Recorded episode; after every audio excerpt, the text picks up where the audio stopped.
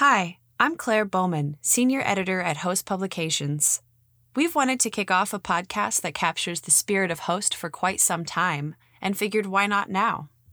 We have a vision for what we want this podcast to be natural, community oriented conversations about life and literature.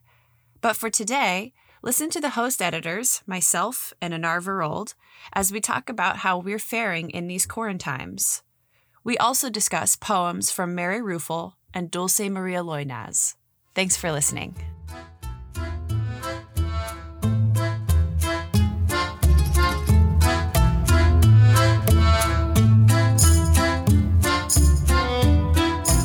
Hi, Annar. Hi, Claire. How's it going? Pretty good. Just miss working with you and miss working in the office. I really do too. It's um actually kind of surprising to me how much I miss being around other people. As an introvert, I thought, you know, I'd be in my element a little more than I am. Yeah, I was good for like six weeks, and then I was like, oh, I get a lot of my energy from other people. What have you been doing to uh, keep yourself sane?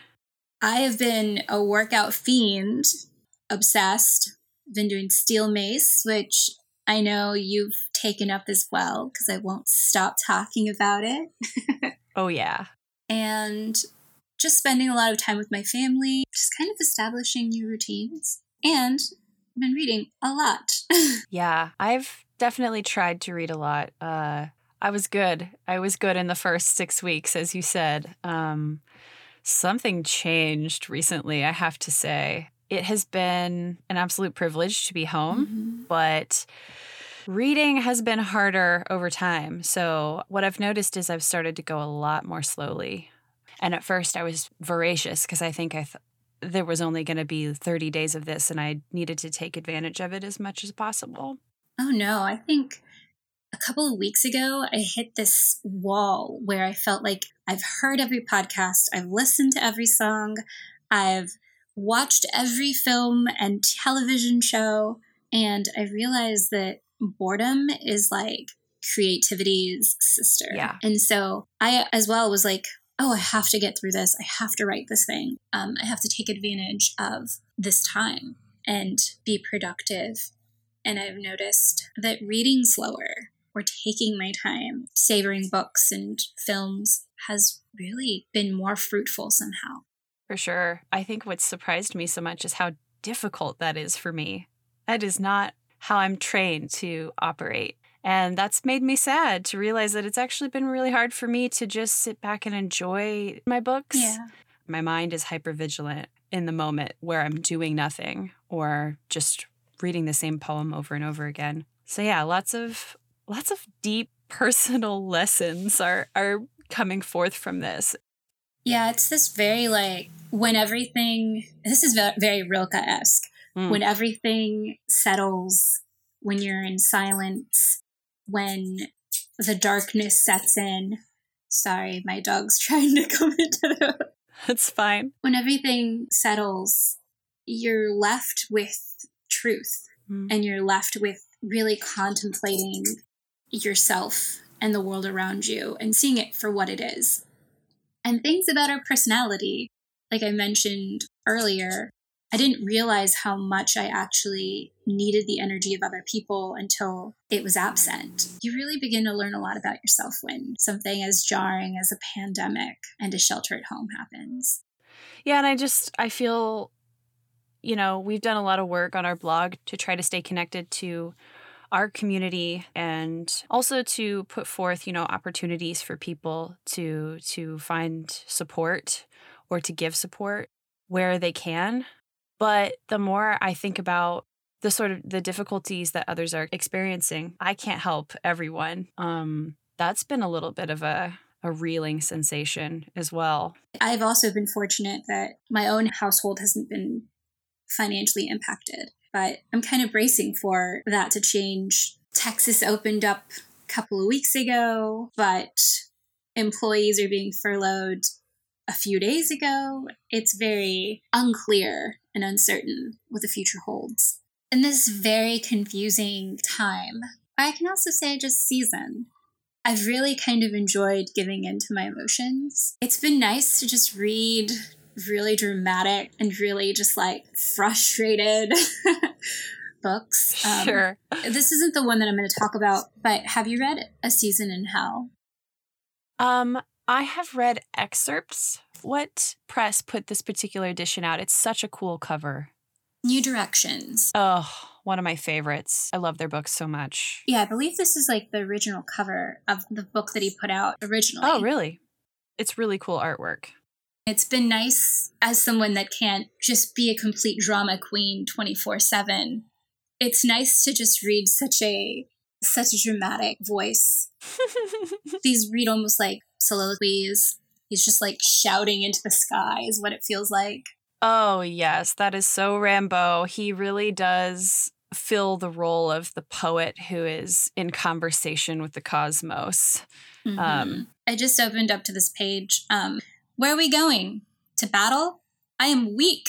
The others advance. Tools, weapons, time. Fire. Fire on me. Here. Or I surrender. Cowards. I'll kill myself. I'll throw myself under the horse's hooves. Ah, I shall get used to it.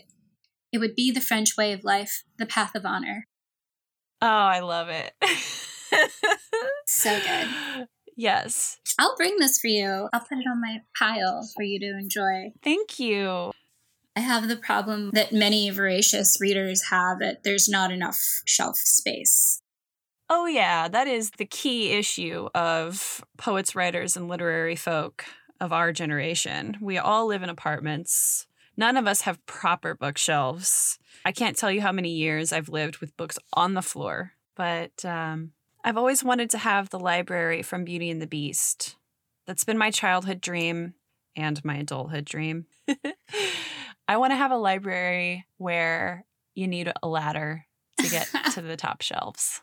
The library book ladder is iconic and should definitely be aspired to. Yeah. I really liked that passage you just read from Rimbaud reading the work of poets who uh, allow themselves to just dive all the way in to whatever particular emotion they are exploring. I love it. I feel like I personally don't get to dive in like that because I know that it's kind of crazy. It's uncivil. It's it's bad behavior and it's embarrassing for people to see you like that. But I also feel like that's where genius kind of lurks. Absolutely. Is in crazy behavior. So you're just like, okay, one day I'll let myself be outrageous, and that day will be the best, most creative day of my life. I mean, if not now, then when? You know? Exactly. yeah, I think you're right. I think that you know, it, it's a bit of a an archetype of the poet, right? Is the unhinged poet of the heart, right?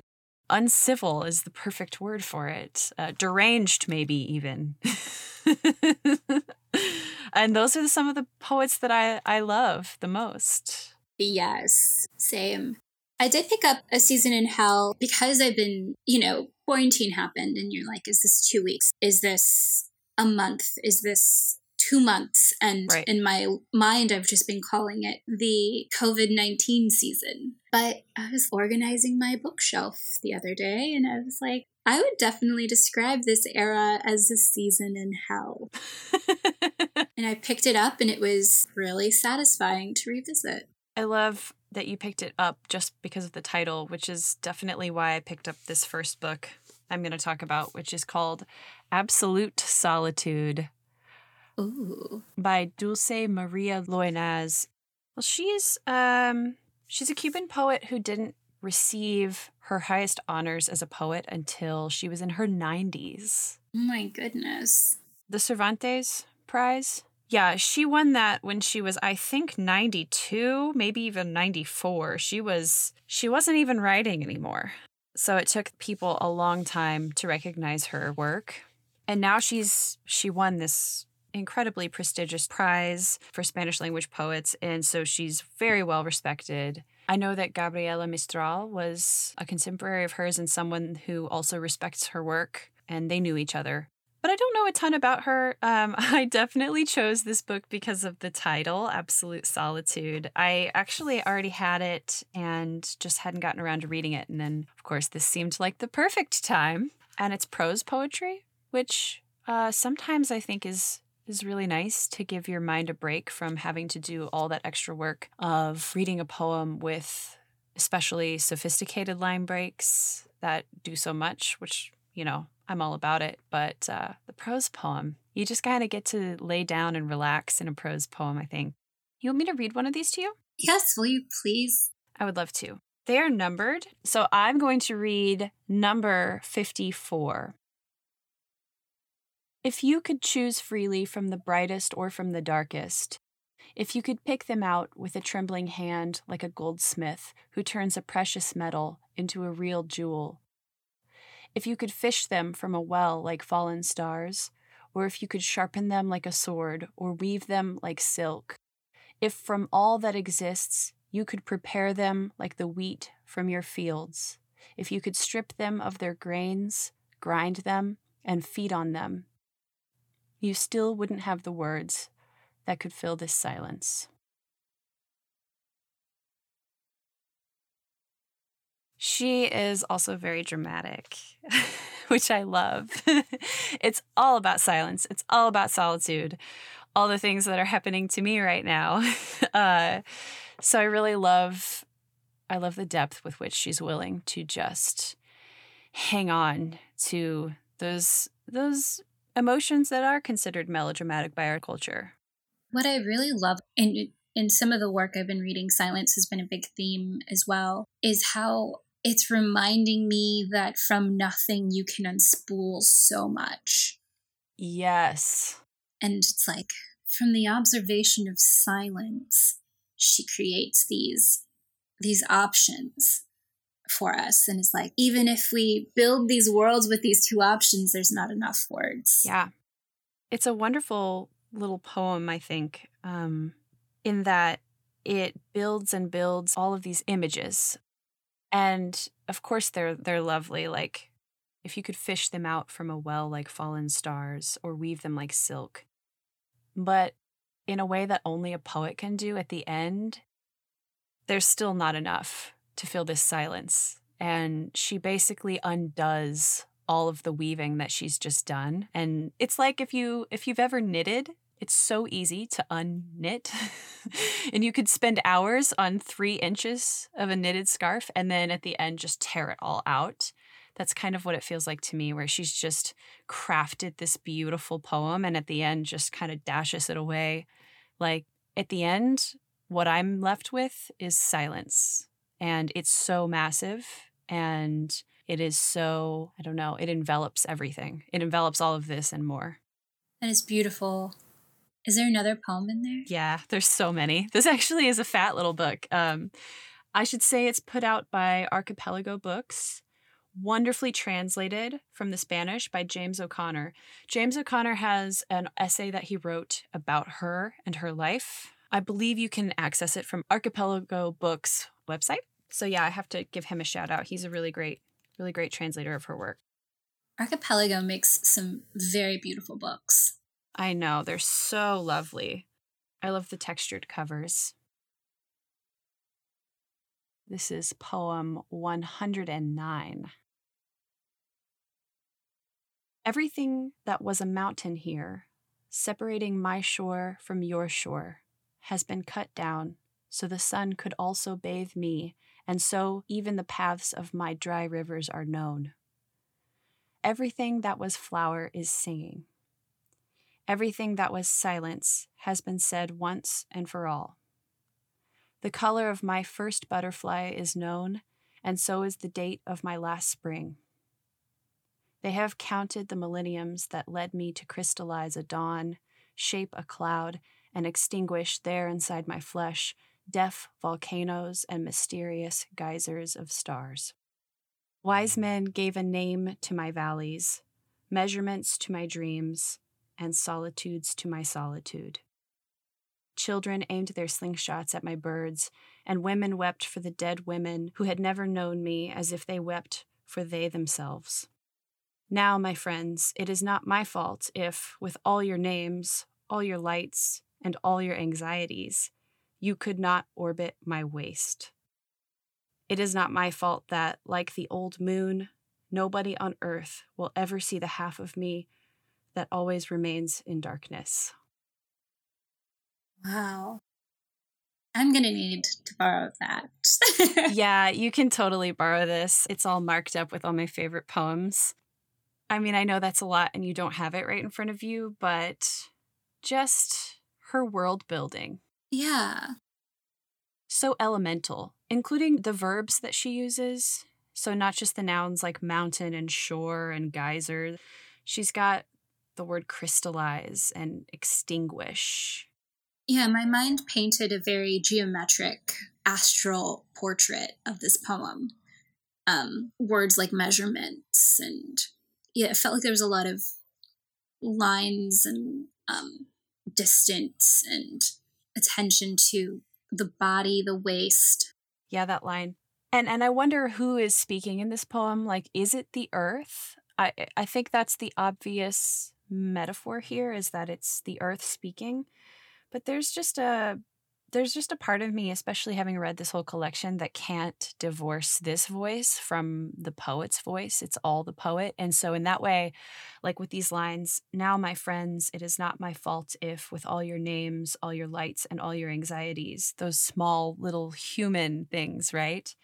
You could not orbit my waist.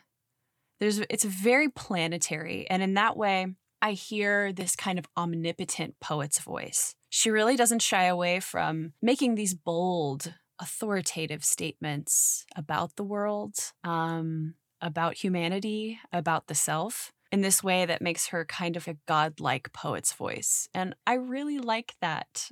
It's it's not just a kind of dramatic feeling like in the in the previous poem it's really got some power behind it. And especially knowing who she was as a poet, just a little bit about who she was as obviously a woman poet, not getting the recognition that she deserved for so long, makes it even more powerful to me. It definitely felt almost like a feminine or like a feminist poem. The voice almost felt to me like it was the voice of a woman in a world where the social constructs and the rules are made by men. Yeah. Um, and in the way that we measure the earth, the way that we understand humanity and nature and life is all measured by the way that we have been taught and how it's been shaped by men. Mm-hmm. It feels like there's definitely a power to being in the body of a woman that is not truly accessible to man. Yeah, I agree. Women wept for the dead women who had never known me as if they wept for they themselves. There's there's definitely in that line uh, which comes towards the end, I think a little bit of a culmination of everything you just said. Did this writer live in Cuba her whole life? Yes. So forgive me because I don't know the politics very well. Highly recommend if you want to read this book also reading the essay that the translator wrote about her uh, and in it, he talks a little bit about how at the time when she was, uh, you know, doing the most writing and living in Cuba, a lot of other artists and writers became expats, right? Because it was a dictatorship and she was silenced. Her poetry was silenced because she wasn't a political poet, but it was edgy enough um, and it wasn't in praise of the dictatorship. And so I know that she had to stop writing, at least publishing, for a while. Uh, and so, um, in protest of that, a lot of the other writers left the country, and she did not. And I think that she was really heavily criticized for that decision. But I mean, she stayed in her home country. That's what she wanted to do. The consequences of that that she accepted were that she wouldn't be able to publish in her own country. I think her book first came out in Spain. But the consequences maybe she didn't know were that she was a little bit ostracized from the expatriate Cuban writers who I think questioned her solidarity, which is sad. I mean, you talk about someone who knows about absolute solitude. Uh, that's beautiful. Thank you for introducing me. You're so welcome. I'm so excited to get to introduce you to a new poet. Yeah, I can't wait for you to read this book. Yay. Um, I've expressed this frustration to you that in these quarantines, I've found kind of a hard time connecting with contemporary voices. Yeah. Um, I've been like most visiting my my book hauls. I have ordered some books off of the internet and had them delivered to my home. And it's just like, it's not that the poetry has been bad, it's that I have not been able to connect with it given this current season that we're in. But this past weekend, I continued chipping away at my enormous nightstand pile and I dug into Mary Ruefle's book Dunce. Yeah. Now, have you been a reader of hers for a while, or is this the first work of hers you've read? When I worked at Malvern, I had so much access, and when I interned with Wave, they sent me a ton of her work, and I've definitely enjoyed it. But this time, I was able to digest and really savor her words and let them sit, and it just feels like the perfect time to read Mary Ruefle for some reason. Can I uh, sidebar really quickly? Yeah. Um, I agree. I think that she's a great poet to be reading right now, and a contemporary poet who is older and so has a totally different voice than the younger generation. And I just want to say that I saw her read at AWP years ago. I believe it was in Seattle. And for her reading, one of her poems was a performance piece, and she folded a fitted sheet, and it took like four minutes. And it was amazing. That performance is so iconic that I've heard about it in great detail from multiple people. And even though I was not there, every three weeks when I fold my fitted sheets, I think about Mary Ruefle. And I think that performance might be online somewhere. So definitely look it up to see if that's it. I just know it's something that I should have been at. Yes. Well, I think it's an interesting and I'm sorry, I'm not I'm not trying to derail you at all. Love this. I just think it's an interesting it's an interesting thing for any poet now to be doing performance art and I'm into it and for it to be so domestic. I mean, really, what an uncool thing to fold a fitted sheet. It's just annoying. And you would think it would just be a kind of joke, but she did it beautifully. Oh my god. Do not get me started on my newfound love for domesticity. Right. We have to love it now. We have to to survive.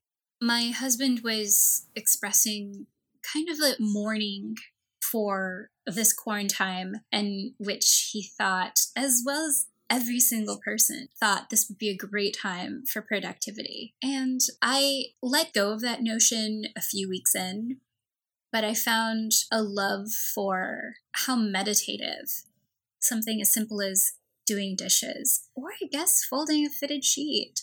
And it was this huge revelation for me that our lives, of course, can be built on the books that we write and the poems and the screenplays and the films and all of these things we consume and create. But our lives are truly built in the moment when we are washing dishes late at night, Yeah. when we are cleaning the restroom on Saturday mornings. Um, just these little snippets that occur twice a day or at least weekly. Yeah, and I'm like, I really need to make these moments beautiful. Light a candle, play some music when you're doing these things that otherwise feel mundane. So, Oh, I love that so much in art and just the the domestic pleasure of being in your own body. Um, even if your body is in pain or exhausted, um, or if you're experiencing anxiety, there is a meditative quality to the care and the cleaning and, you know, all of those little domestic things that feel like chores. They are chores, but yeah, if if you can reframe your perspective a little bit, those are those are some pretty powerful moments where you can kind of touch in to i don't know the soul in a way that you think you can only do with like you said the creative output or input ah, This is a perfect like framing of Mary Ruefle's work though, because she is a very domestic poet. Yeah, I guess that's probably what I've found comfort in. The pacing of this work and the space in which it lives. Because I felt like all these other books that I've been reading are so out in the world that I cannot be in, that I'm forbidden from being in. Yeah. And this one just feels like Dunce um, just feels like it's it's of the mind but also the body. It feels very meditative, and I feel like that's the best use of our time right now. yeah. That's a great point. Mary Ruefle's poems are in rooms, right? A lot of the time, or even smaller spaces than that. Mhm. She's a poet I think of as, and I can't think of a, I don't have a specific poem in mind or in front of me, but I think of her as a poet who would describe a fork to you in a way like a special fork that had been passed down through generations or something like that, and somehow create this mind bending poem that is about a fork. She has a way. I would like to go ahead and mention that I had ordered the subscription from Wave and came in with a ton of other Wave books, and I had set this one aside for a rainy day. So I was working my way down, and just nothing seemed as satisfying. And I'm like, let me just get something that I know is going to be good and feel right. And so soon after, I heard that Dunce was a finalist for the Pulitzer this year.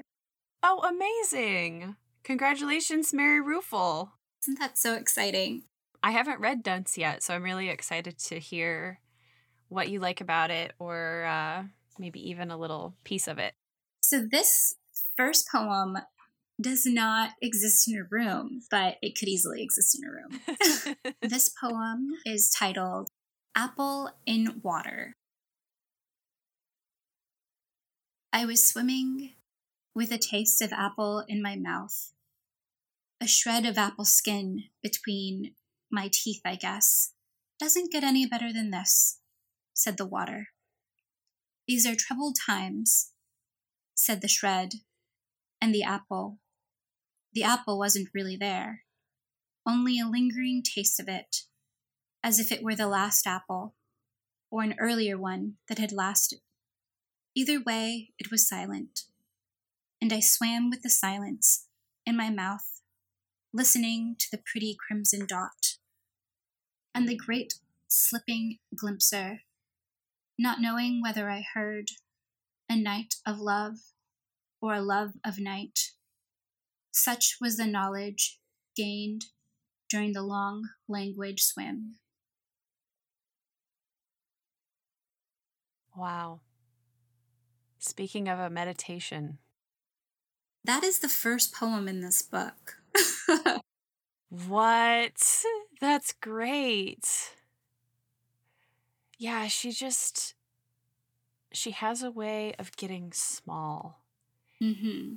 This is so corny. I don't know how to say this intelligently. She has a way of getting small and thereby also reflecting magnitudes. Mm-hmm. The taste of apple is sort of disembodied from herself, and it's like the taste of apple is floating in space. And also is like the water says it doesn't get any better than this, but the shred and the taste uh, have a different idea about what's really happening. There's a little bit of destruction and sorrow in there as well. It's really lovely. Perspective. This poem just does so much that by the end, I'm just like, whoa. I think of its strategy as as like there's a figure floating in a natural body of water and the poem starts inside the mouth. And then it maybe travels out and starts to orbit the figure and makes wider and wider circles. But it's always sort of grounded or fixed to this particular moment or this particular place and sensation. I don't know that that kind of orbiting strategy is such a cool thing where a poet, especially a poet writing now, doesn't feel like they have to kind of be ADD and bring everything into the poem. I speak on my own behalf as a poet. I want my poems to be so chock full of the world. This poem is, but it's in this small, simple way where it really doesn't deviate from that original sensation of the taste of apple. It builds on it, but it stays there. One of my favorite parts of this is either way, it was silent, and I swam with the silence in my mouth, listening to the pretty crimson dot. I love that though. She gets so small, but somehow at the same time just explodes into the universe. Yes, exactly. The moment of listening to the tiny crimson dot that's a little synesthesia there but it's it's also those moments that i love in a poem where you can't really decode it you know, it doesn't have a direct correlation or a direct meaning. The tiny crimson dot is the apple, is the taste of apple, is the sound of a bird flying by overhead, is the sound of water when your ears are below the surface. It's all of those things rolled into one, and you can't say which one it absolutely is a metaphor for. It's unknowable, and yet it opens all of these other dimensions for your mind to explore that's what I love in a poem. And I think when she when writers like her have this simplicity and this domesticity about them where okay let's talk about the taste of apple and having that you know that very human sensation we can all relate to of having a shred of apple skin stuck between your teeth or floating in water those very knowable obvious simple situations in the poem that subtly give rise to the unknowable. Um, it's really, man, goals. um, I'll read another one to you. I don't know okay. where this will fit in our conversation. I just thought it was so funny where it begins and where it ends. Humor is so necessary right now. This is the time for comedy. This poem also reminded me of Julie Howd. Ooh. Yeah, I really feel like as I'm reading this, the two of them are akin. Julie was at the forefront of my mind for a lot of these poems. Let me read to you A Morning Person. What a beautiful day for a wedding! It was raining when we buried my mum. She loved lilacs, and here they are. The lilac lilacs, like pendulous, large breasts dripping with dew. I am enjoying them alone with my mug of coffee, which I also enjoy with the intensity of remark made in a surgical theater. Soon I will vacuum the day. Not a speck of it will remain. I will suck it up like a bee at the tit making a hoopla.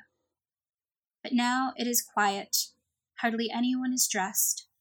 Not a doggy is walking. I think flowers enjoy their solitude in the early dawn before the buzz begins. I think sprinklers annoy them. I hear one coming on. I hate my poems. Yes.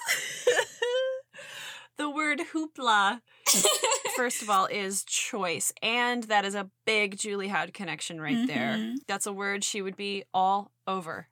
The first line was so Julie esque to me. What a beautiful day for a wedding. Yeah. oh man, that is so true. They are really soulmates in a poetic sense. This poem, it starts with what a beautiful day for a wedding, and it ends with I hate my poems. Ugh, that is so hilarious and so relatable. Ugh, this is fun. Yeah. And so unexpected. But that's how, like, I hope you have a healthy self esteem. But your hatred for yourself often comes out of just nowhere. Honestly, all poets are writing from a hatred of the self. I think that is a truth as much as we love ourselves. Eh, she's just naming it. She's very brazen in that way. Yeah, it didn't come off as pure hatred to where it's concerning. Right. But just in the way that, like, you're going about your day and you're like seeing how magical and beautiful and deep and rich life truly is. And then you look at the poem on your typewriter as you're walking back to the kitchen after enjoying this moment, and you're like, ugh. so true. That's so true. And that's the turn between what a beautiful day for a wedding. And then I've taken all this down on my paper if the line "What a beautiful day for a wedding" is in earnest, and I don't know without examining the poem further, but let's just say that it is, then you write the poem and you realize that it absolutely is meaningless in the face of the actual experience. What would you say is a beautiful day for a wedding? Man, not the day I got married. Wait, what was the weather like on that day? So, the lucky thing was that it did rain, but it rained in the morning. And we got married in the evening, and by the evening it was clear and sunny, but it was hot. And people were, I think, a little miserable. We were outside, but. You started working with Host right around the time that I was married. So you could probably remember it was February, which in Austin is the coldest month. Um, yes. It had rained as well. But I thought it was the most beautiful day for a wedding because it had this like Twin Peaks vibe to it mm-hmm. where it was foggy and we were out in the hill country. So a beautiful green fog had fallen and it was so beautiful and so green and hazy. Yeah. That sounds amazing.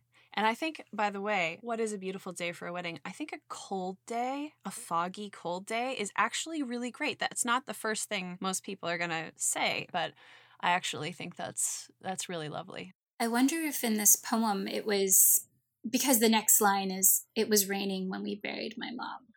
What would Mary Ruefle think is a beautiful day for a wedding? She doesn't answer that question, which is nice because it gives us all this opportunity to imagine. Yes. Yeah, this is this is a great read. Um, you're gonna love it.